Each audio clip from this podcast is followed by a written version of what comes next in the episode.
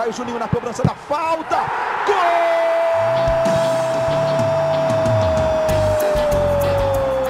Está entrando no ar o podcast. Sabe de quem? Do Vasco!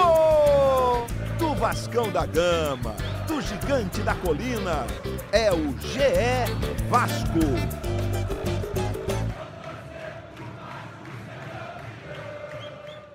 Fala, torcedor vascaíno! Tá começando o episódio 74 do podcast GE Vasco. Eu sou o Luciano Melo. Depois dessa goleada sofrida por Atlético Mineiro, tem muito para discutir, o que, é que tem que mudar no Vasco, o que, é que a gente viu de novo. Para isso, eu estou recebendo dois setoristas de, de Vasco do GE. Por ordem alfabética, como é que você está, Hector Verlang? Seja bem-vindo. Oi, tudo bem? E aí, Lulu?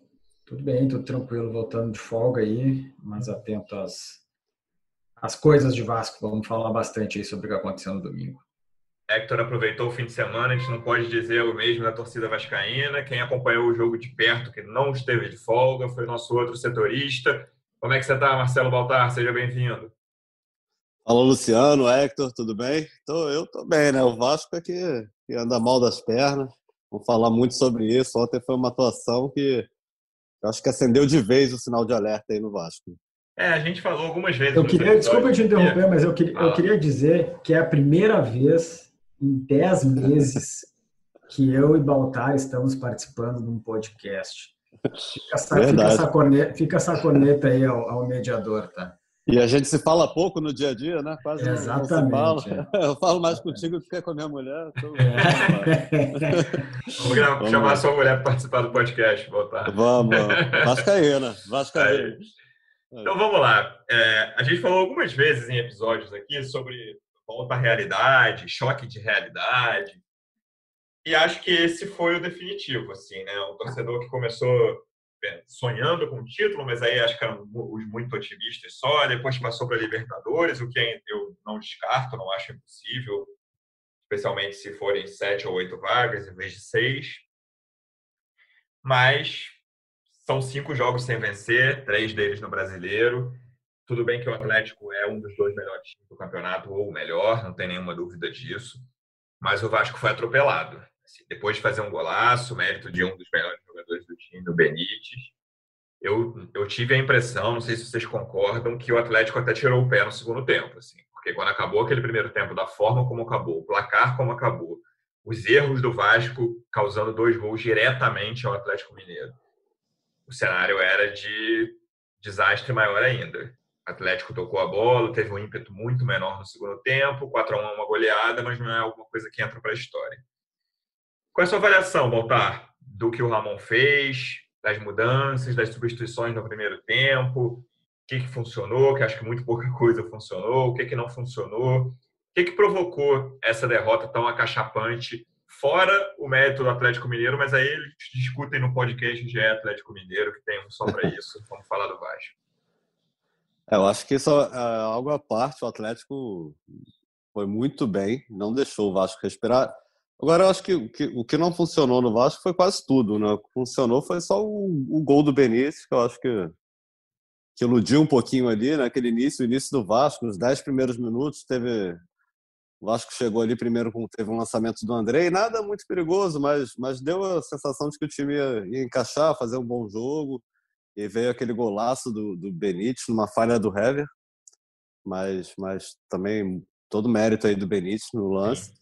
E, e, depois nada funcionou, né? O Ramon entrou com um esquema novo. até perguntei isso para ele na coletiva, qual foi a ideia ali de mudar o esquema, entrar com três zagueiros. Ele falou que nessa parte pouco mudou, é, que o Miranda estava mesmo fazendo a função de lateral e que a ideia era com o Miranda e com o Carlinhos tentar segurar aquele lado esquerdo ali do Atlético, com o Keno, enfim, que é um lado muito forte do Atlético, era, era tentar reforçar a marcação ali naquele setor com os dois. Eu, sinceramente, eu nem vi o Carlinhos jogando por, por ali, naquela, naquela região, naquela posição direita. Também achei que parecia é, um o Car... é, Ele estava mais perdido ali pelo, pelo meio e, e, não entrou bem, é, isso é fato. Entrou, errou tudo que tentou. É... Ele vai dizer que acertou o lateral, mas o lateral o, o Hever ajudou, né? É verdade, teve isso, teve isso. Teve, teve uma assistência ali de lado. Não sei nem se conta pro cartão. Mas se, se errar, lateral, se errar a cobrança de lateral também. Olha que ah, mas, o, mas, Miranda, mas, que nem jogou mal, né? teve um, lateral que o Miranda bateu, que é uma coisa assim, cara, você tá jogando com a mão, ele bateu no pé do jogador do Atlético. É, então, assim, o Carlinhos foi, foi uma escolha que não, não deu certo. Não sei se daria certo, tanto que o Marcos Júnior entrou também depois, já falhou no, no primeiro lance. 30 segundos em campo, deu, deu um pênalti é, pro Atlético. Deu um pênalti, então não sei se daria certo contra a formação. A ideia do Ramon, acho que era usar o Juninho ali nessa função. Sim. Até por ser um cara que joga na direita, mas o Juninho que, que fez um partidaço contra o Bragantino, é, se machucou no treino de sexta, ficou fora. Então não funcionou a escalação. Achei que o Vasco insistiu muito, mesmo depois dos erros de sair jogando. O Atlético não deixou o Vasco respirar ali no primeiro tempo. E no segundo tempo eu também fiquei com essa mesma impressão de que o Atlético tirou o pé, o jogo estava resolvido. O Vasco ficou ainda com o jogo a menos. Se o Atlético apertasse um pouquinho mais, poderia ter feito mais gols e, e, uma goleada histórica, porque o Vasco foi, foi nulo ofensivamente no segundo tempo. No primeiro tempo já foi muito mal, mas no segundo não existiu, né? A gente comentou no último jogo do Andrei aqui sobre essa propensão dele a carrinhos perigosos. E a, gente falou isso, olha, pode ser que ele, vai, que ele seja expulso. Eu lembrei de você assim. na hora. É. Exatamente. E aconteceu que, porque o, o, carrinho com cinco minutos do primeiro tempo não tem explicação, sabe? Naquele momento ali não era um lance de perigo, o cara ia passar por ele, beleza. Mas era zero o jogo, cinco minutos, para que levar aquele, aquele, dar aquele carrinho que vai causar um cartão, sabe? É muito difícil o juiz não dar cartão naquele tipo de lance. O Andrei foi muito mal, não só pela expulsão, pelo cartão amarelo bobo. O Andrei pareceu os piores momentos do Andrei, ele é um jogador chave nesse time do Vasco, faz uma excelente temporada, nada disso mudou. Mas fiquei assim, temeroso e vai ficar fora do próximo jogo, né? Jogo contra o Bahia, volta contra o Flamengo, que é o, o outro melhor time do campeonato, junto com o Atlético. É uma semana chave para o Vasco. Hector, é, o que, que você achou e aí eu queria que você falasse um pouco dessa questão do Miranda especificamente. É, foi um cara que jogou muito pela lateral ali, mas também avançando um pouco, e aí liberou o Henrique, que foi uma coisa que eu achei que não funcionou. Não foi uma coisa que liberou pra caramba, o Henrique não jogou muito, mas apoiou muito mais que o normal. E não achei que funcionou, achei que o Henrique fez um jogo ruim, e o Henrique vinha de jogos razoáveis para bons nessa função nova. Essa mudança tática que muita gente tinha pedindo, vinha pedindo, é, depois do jogo, no intervalo, eu vi uns torcedores falando: ah, que absurdo esse negócio que o Ramon fez de botar o Miranda ali. Tinha muito torcedor pedindo por causa da má fase do Pikachu e da falta de confiança no Caio Tenório. O que, você achou dessa mudança nos dois laterais? Um só de nome, né? um só de função, né? sem mudar o nome, o Henrique, e o outro mudando de nome até a posição de origem do jogador.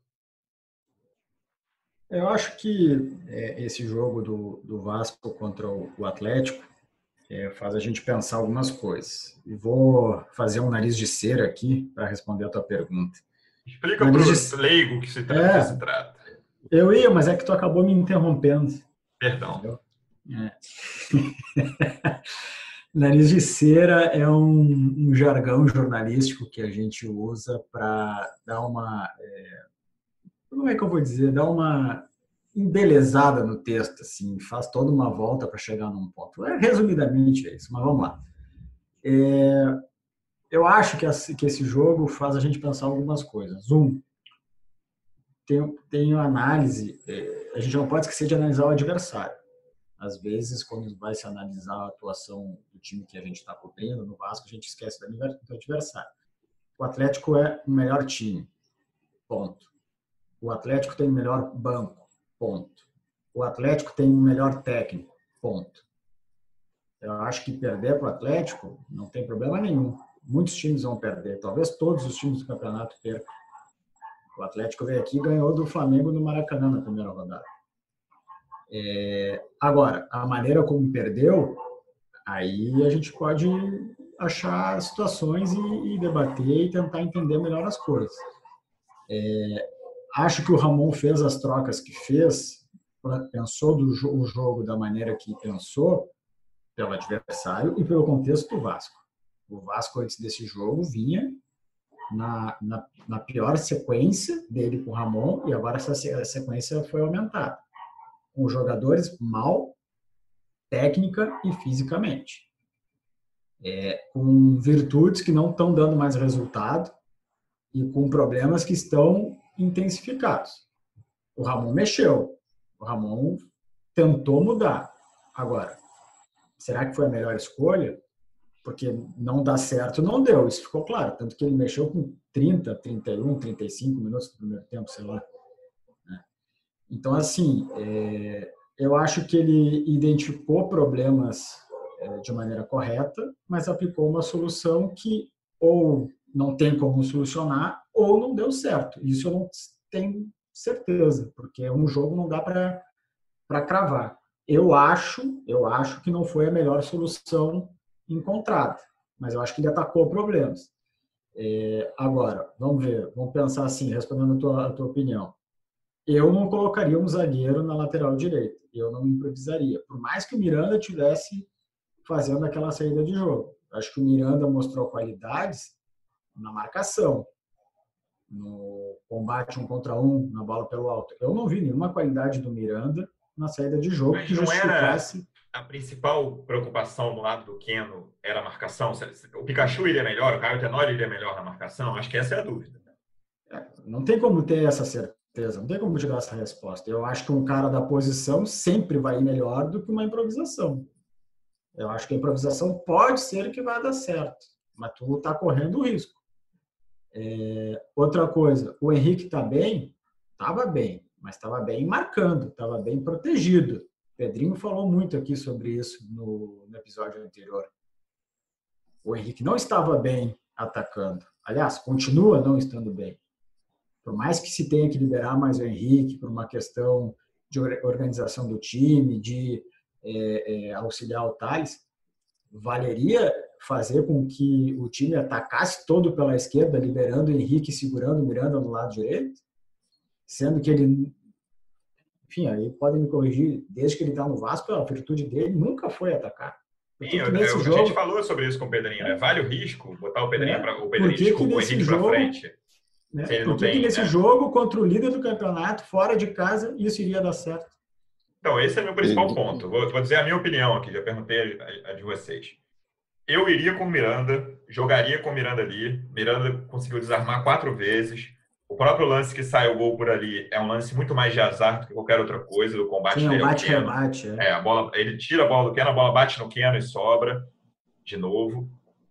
Eu deixaria, cara, os dois laterais saindo muito pouco, não deixaria o Henrique solto. E aí, podem me chamar de retranqueiro ou não, eu tiraria um dos atacantes, um dos, dos pontas, né, seja Vinícius ou Thales, para reforçar o meio. Assim, eu, eu falei isso com amigos quando estava 2 a 1 um o jogo para o Atlético, antes do Vasco entregar dois pênaltis. Tá faltando mais alguém ali. Tipo, eu, e aí eu sugeri, um dos, um dos que eu sugeri, eu falei, tem que botar o Bruno Gomes ou o Marco Júnior. O Marco Júnior entrou e fez, fez em 30 segundos. Então, possivelmente o Ramon entende um pouquinho mais, conhece um pouquinho mais o elenco do Vasco do que eu. Mas, ah, só um pouquinho. Só um pouquinho. Mas, para mim, o que ficou muito claro, e o maior defeito, e aí, fora os erros individuais que a gente vai citar aqui, um time como o Vasco, como o Hector falou, uma diferença tão grande de técnico, de elenco, até física, eu acho que existe uma, diferença entre os dois times. O Vasco não pode entregar gol para o Atlético. O Vasco, dos quatro gols que o Atlético fez, tudo bem, tirando o pé no segundo tempo, mas o Vasco entregou metade dos gols que o, que o Atlético fez, fora uma coisa que foi muito bem destacada pelo, pelo PVC. Era o PVC na transmissão, a marcação do Vinícius no Arana é um negócio muito básico, assim, no primeiro gol, sabe? O Vinícius é, é o ponta, é o cara mais rápido do time, provavelmente. E o Arana é um ótimo lateral, mas não chega a ser um velocista. E ele, e ele perdeu por não prestar atenção, não, é, não foi velocidade. Ele foi para o lado, o Arana foi pelo meio. O Pedrinho também chamou atenção depois no, no troca de passes, que o, o Atlético atacava com seis. E aí, retomando meu raciocínio, faltou gente para mim na frente da área. O Atlético tocava com muita facilidade a bola e chegava com muita gente ali.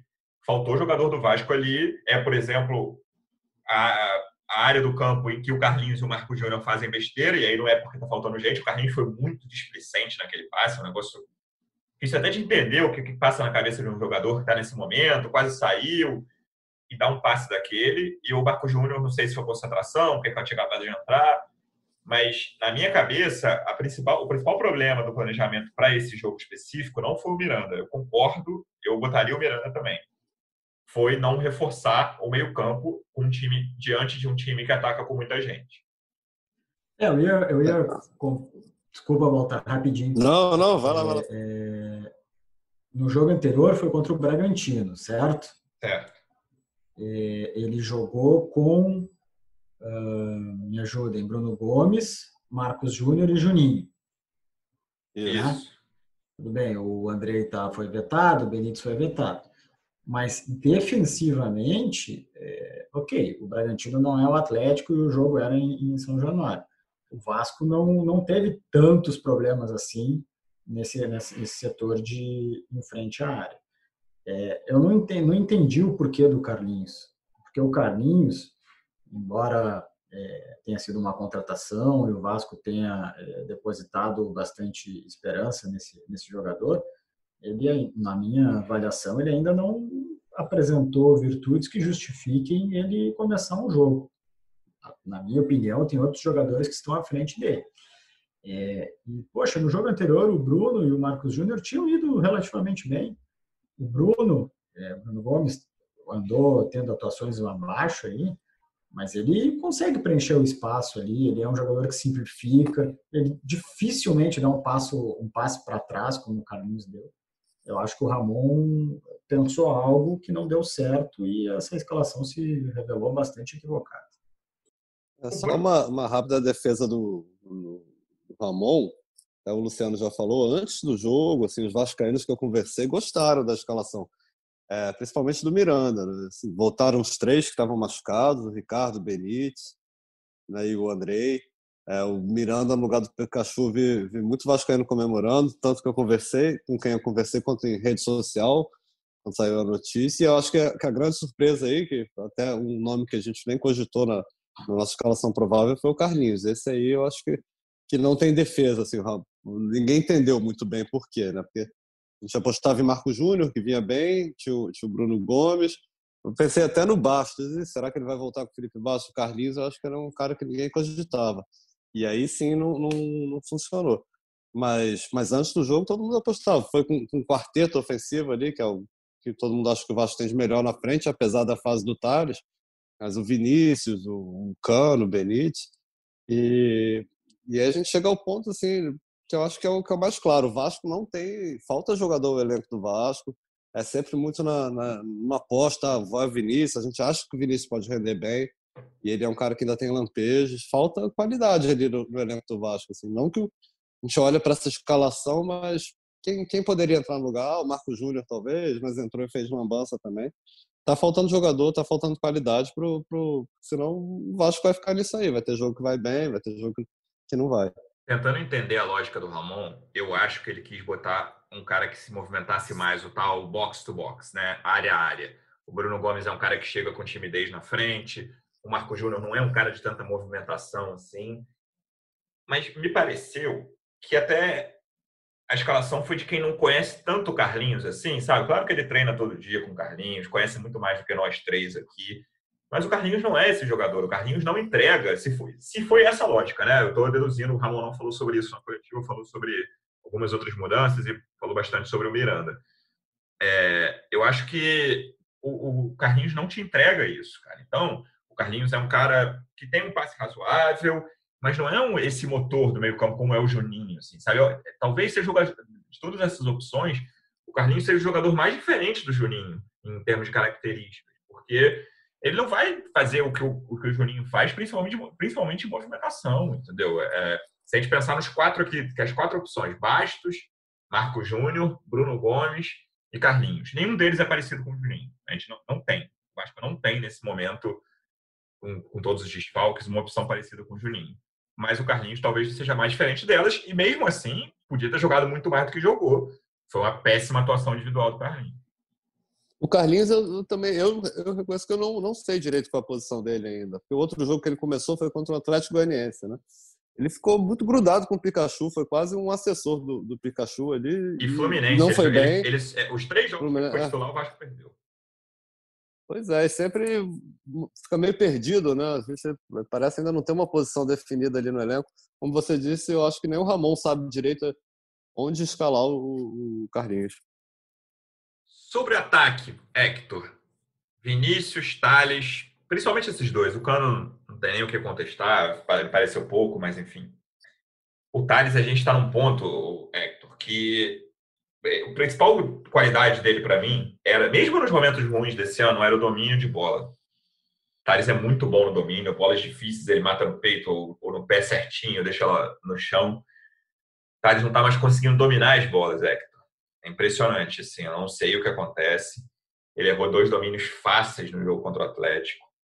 Não digo nem levar para frente, assim, as três chances que ele teve ali, não chances de gol, né, mas de passar pelo, pelo marcador e criar alguma coisa boa, ele não conseguiu. Aquele passou, ele cruzou mal. É, é, é uma sessão fixa do nosso podcast, né? A sessão Thales Magno. E cada Sobe vez. A trilha. Exatamente. Cada vez é, me preocupa mais, assim, porque é um jogador que não está conseguindo fazer, enfim, fundamentos básicos dentro de campo. É, eu não sei te responder é, o que, que acontece com o Thales uh, que justifique, é, aliás, que traga um fato novo que explique essa má fase dele. É, enfim, eu acho que é uma má fase individual e acho que o esquema não está ajudando, cara. Nesse jogo em específico, é, o Atlético tem uma, uma característica é, que faz nos jogos em casa e fora, mas em casa especialmente, que é marcar a pressão lá em cima, né? Tanto que construiu uh, as jogadas de gol, e os pênaltis foram assim. É, e o, o, o Andrei e o, e o Carlinhos é, são jogadores que conduzem mais a bola, né? É, o Juninho faz isso também, só que o Juninho ele, ele consegue conduzir em uma velocidade maior que esses dois jogadores. É, só que, sei lá, para o jogo, eu acho que não era essa ideia, não deveria ser essa ideia, porque é, o Vasco tem dificuldade na saída de bola. A saída de bola deveria ser na bola longa. Né? E para explorar a velocidade do Vinícius de um lado e do Thales do outro. Provavelmente o Thales teve essa dificuldade aí de, de dominar, é, porque também a marcação estava em cima, a bola. Alguém consegue lembrar qual foi a bola que o, a bola que o Thales recebeu assim em grandes condições? Vai, meu filho, faz o que tu sabe. Não digo só no teve, jogo de, mas qual foi o jogo? Eu digo em todos os jogos do Vasco. Ah, em todos teve muito lance assim, é. Muito, que só tinha no máximo muito? um. Muitos lances. Ontem não. Ontem não. Ah. Mas em, nos outros jogos, não, porra, ah, assim, muito. 10, 15 lances nesse brasileiro, que era no máximo um, um, marcador entre ele e uma ótima assistência, ou entre ele e o gol, e ele não conseguiu. Muito. Não, muito tudo bem. Eu acho, que, eu acho que a maioria ele não conseguiu, mas eu não vejo assim tantas como tu está dizendo. Depois a gente até não, pode, também, também não. pode pesquisar. Vou rever todos os jogos do sempre... Vasco e mandar pro Eco. eu penso no Thales e eu sempre imagino ele, ele sozinho, assim, sabe, no, no canto. Ele não tem com quem dialogar. Não, não sozinho não, tô... não. Sozinho não, com um, não, dois ou três marcadores. Sim, sim. Ser bem é. marcado, mas com pouca gente para colaborar com ele ali, né, é. né, para dialogar. A gente já falou muito sobre isso. É. O Thales é difícil, né? não tem é. muito mais o que falar. No, no, é, jogo de, no jogo de domingo, eu acho que esse problema do, do esquema da, e da má fase do Thales, não vamos também tirar o, a responsabilidade do cara e botar tudo nas costas do Ramon. É, eu acho que essas circunstâncias que a gente está falando intensificaram um problema que se vê em todos os jogos. Ele Sim, não, não de forma alguma. É, ele, ele tem dificuldade, às vezes, para dominar, ele, ele, toma decisões erradas. É, tem jogo, não, não todos os jogos, mas tem jogo que ele briga com a bola.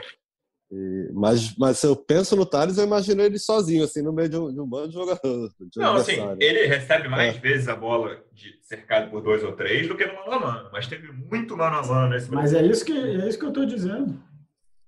A gente está dizendo a mesma coisa, então, porque assim, tem, a maioria das vezes ele está cercado e marcado por mais de um, mas tem muito. A, a minoria, que seja um terço, 20%, é muita coisa e ele não está conseguindo fazer nada nessa muita coisa. Cara, sabe? O, o, o Baltar é um cara muito especial. A presença dele fez o Luciano concordar comigo, cara. Isso é inédito. Tá, Tô aqui para isso. Olha o deboche. E aí, é. a, a única coisa boa que aconteceu pro Vasco, aliás, Fernando Miguel, uma coisa que eu queria citar aqui que obviamente não teve culpa, ele estava indo muito bem, esperando os batedores até o fim. Eu falei, não, tranquilo, o Guga não tem, né, não tem cacuete, de primeiro gol dele pelo Galo. Keno também não chega a ser um ótimo batedor. E aí pula antes nos dois, cara. Assim, tava indo tão bem contra o Alejandro do Bragantino, contra o cara do Coritiba, o Sabino, que todo mundo sabia que, que dava aquele pulinho lá, e o pênalti acabou voltando. Não entendi ele ter pulado antes, de, principalmente do Guga, que era o primeiro pênalti ali. É um cara que não é um grande cobrador de pênalti, pelo menos não tem esse costume ao longo da carreira.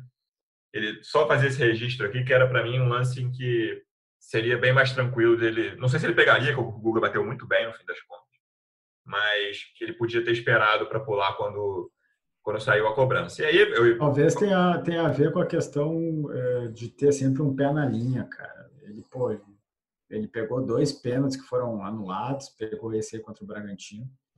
Mas então, ele fez essas coisas com o Alejandro, por exemplo, ele ficou com o pé na linha. Aí, enfim, a única coisa boa é. foi o golaço do Benítez, que oito minutos, uma bola lateral cobrada pelo Carlinhos na cabeça do Hever. Hever se esticou e, enfim, errou e o Benítez já estava começando a reclamar, dizendo esse lance dá para dominar e girar quando ele deu a bicicleta. E aí eu qualquer torcedor que estivesse reclamando calou a boca na hora, porque que golaço. E aí tem outro problema, já que não, tá difícil falar de notícia boa aqui hoje, porque tá suspenso contra o Bahia, né, Baltar? Tá suspenso ele e o Andrei, né? Exato. E aí, o Juninho, a gente não tem atualização ainda do quadro, mas foi uma lesão muscular. Enfim, imagino que seja impossível voltar para esse jogo já. Então, mais um quebra-cabeça. Provavelmente vai, vai ali com. Vai voltar com o Marco Júnior. Carlinhos, eu não acredito que ele comece Bruno, novo. Acho que mais Bruno Gomes primeiro. Bruno, Gomes, é. Bruno Gomes, Marco Júnior. Ali na criação, não sei, o Felipe Baixos, porque, porque o Bruno César foi embora. Foi. E aí não tem nem mais, mais um meia ali, né? Tá, tá, tá complicado. Aliás, Vasco tá precisando de jogador, né? Foi bom você ter falado isso. Eu nem tinha anotado aqui, mas eu lembrei que um ouvinte ilustre prefere não ser citado. Falou, me falou ontem assim, ah, depois do jogo. Nome. Depois do jogo. Cara, é verdade isso? Eu não sei, eu pergunto a vocês. É verdade isso que o Vasco vai pagar metade ou mais da metade do salário do Bruno César em Portugal? O Vasco vai pagar uma parte parte grande. O, a gente apurou com o clube, o clube não quis abrir qual o percentual, mas desde o início da negociação já, já se cogitava né, abrir para liberar o Bruno César, que vem sendo. Era um problema na folha de pagamento. Ele, na, na renovação, o Vasco estendeu por mais dois anos o contrato dele para abaixar o salário, abaixou em 100 mil, e agora topou liberar, pagando uma boa parte do salário para aliviar um pouco, né? Um cara que realmente estava até pensando nisso, não deu liga, não teve identificação com o Vasco, é, a torcida não gostava também. Contato que a gente teve assim, com pessoas próximas a ele, ele também sempre muito insatisfeito com a questão dos salários atrasados. Ali, quando teve a renovação, tal, o Ramon deu uma moral para ele, falou que era um jogador especial, que especial não, né? Não é essa palavra, mas um jogador que o Vasco não tinha no elenco aquela posição. A gente achou o Bruno César estava mais magro. Aquele momento ali eu achei que poderia dar algum tipo, alguma liga, mas não deu. E, e aí foi, e é contrato até maio do ano que vem, até o final do campeonato português. Mas dos dois lados a ideia assim acabou, entendeu? O vínculo ainda vai ter um ano de contrato, mas a ideia é que o Bruno vá bem lá e continue por lá. Pelo menos esse é o desejo do Bruno e esse é o desejo do Vasco. Vamos ver o que acontece. Né? Só... Eu queria fazer um adendo ao que o Baltar falou. É, além de salário, o Vasco paga a, ao Bruno e a outros tantos jogadores o acordo que foi feito para repactuar é, dívidas de salários antigos. Né? Então, é, certamente o Vasco continua pagando isso ao Bruno e não vai ser o clube português que vai, vai pagar. Né? Então, tem mais essa. É, eu acho que então tem que torcer para o Bruno ir lá, né? Porque corre o risco de chegar em maio, o clube não, não vai querer que ele continue se ele não for bem. E ele vai ter mais um ano de contrato com o Vasco. Ele é jogador do Vasco, o Vasco vai ter obrigações com ele. Ali. Sim, vamos então pensar no meio-campo nesse jogo. Lembrando que o Vasco volta a campo contra o Bahia na quarta-feira, 7h15 da noite, em Salvador, Pituaçu. É Bruno Gomes, Marco Júnior e Bastos? É isso que vocês estão dizendo? Tem outra opção? Solução melhor? Carlinhos, não sei se não falei melhor ou pior, só falei que é outra solução. Uhum. Ah, acho Carlinhos. É... Acho difícil o Carlinhos ser titular na quarta, né? O, o, Lucas Santos, eu acho que o PEC teve algumas oportunidades não foi bem. O Lucas Santos também não. É um jogador que também andou não sendo relacionado, são, são jovens ali da base que estão bem escanteados ali com o Ramon. Vou soltar um negócio aqui, vocês me dizem de 0 a 10 qual é o nível de absurdo. Pikachu de terceiro homem de meio campo. Olha, o Pikachu acho que poderia fazer essa função, mas a fase dele não é boa. Não sei se seria uma. Ele não tem ido bem quando é escalado mais à frente. O Nesse momento, eu acho, eu acho é, Ele está indo é, bem quando escalado em algum lugar. É, pois é, esse é o problema. Vai botar ele ali de camisa 10. Eu, eu acho que depois desse 4 a 1 cabeça inchada, vai no simples, vamos no que a gente sabe que pode dar algum resultado. Acho que não é momento de. Qual é o seu simples diante de tantos desfalques, Zé? Escala os jogadores nas suas posições, ora. Tem, o, meio, o, o Vasco, o Vasco, com o Ramon, conseguiu os melhores resultados com um sistema tático. Toda vez, toda vez que precisou fazer alguma alteração, seja por ideia ou por necessidade, o Vasco teve dificuldades. Então, vamos, eu acho que deveria insistir onde deu no que deu mais certo. Então, o meio de campo é com três jogadores. Se só tem três, ou se tem quatro, e um desses quatro foi mal, que saiu aos 30 do primeiro tempo, tá a resposta. Bruno Gomes, é, Felipe Bastos e Marcos Júnior. Não tem o que fazer. É isso. Tá certo. É não, o Bastos é um cara que faz uns gols também, né? De vez em quando. Não, eu não, eu não quis matar o assunto. Desculpa, eu só quis dizer o que eu penso. A gente está chegando no fim, mas antes de dois minutos finais aqui, eu queria que vocês falassem sobre a questão dos reforços. O Blessing e o Valência. A gente publicou na semana passada, quinta ou sexta, que o Campelo, o presidente, ia continuar com a chegada dos dois, entrevista com o Campelo. Qual é a situação dos dois? Lembrando que a janela de transferências internacionais abre na terça-feira, dia 13. O Valência não precisa esperar, porque está sem clube, mas o Blessing precisaria. Então, até fui tentar é. ter alguma novidade antes da gente eh, iniciar a gravação aqui. E até estava vendo os gols do, do Los Angeles, né, na MLS, nesse. Eu não me lembro agora se foi domingo ou se foi no sábado. Eles venceram fora de casa. Domingo. Salt Lake. Salt Lake. 3 a 1 3 a 1 o, o, o Blessing não participou de nenhum dos três gols, estava vendo os vídeos aqui, mas foi ele foi titular lateral direita, né? Lateral direita, exatamente. É, e assim, é, não tem nenhuma, nenhum fato novo, mas assim, continua no, no panorama de que os caras lá não querem liberar, ele quer sair e o Vasco quer. Então, vai ter que chegar, chegar num acordo. Aí esse acordo é ou o Vasco vai ter que pagar alguma coisa para convencer o clube a liberar, ou o jogador vai ter que insistir que quer sair em função eh, desse problema que ele tem lá, a esposa não conseguiu visto ainda para morar nos Estados Unidos.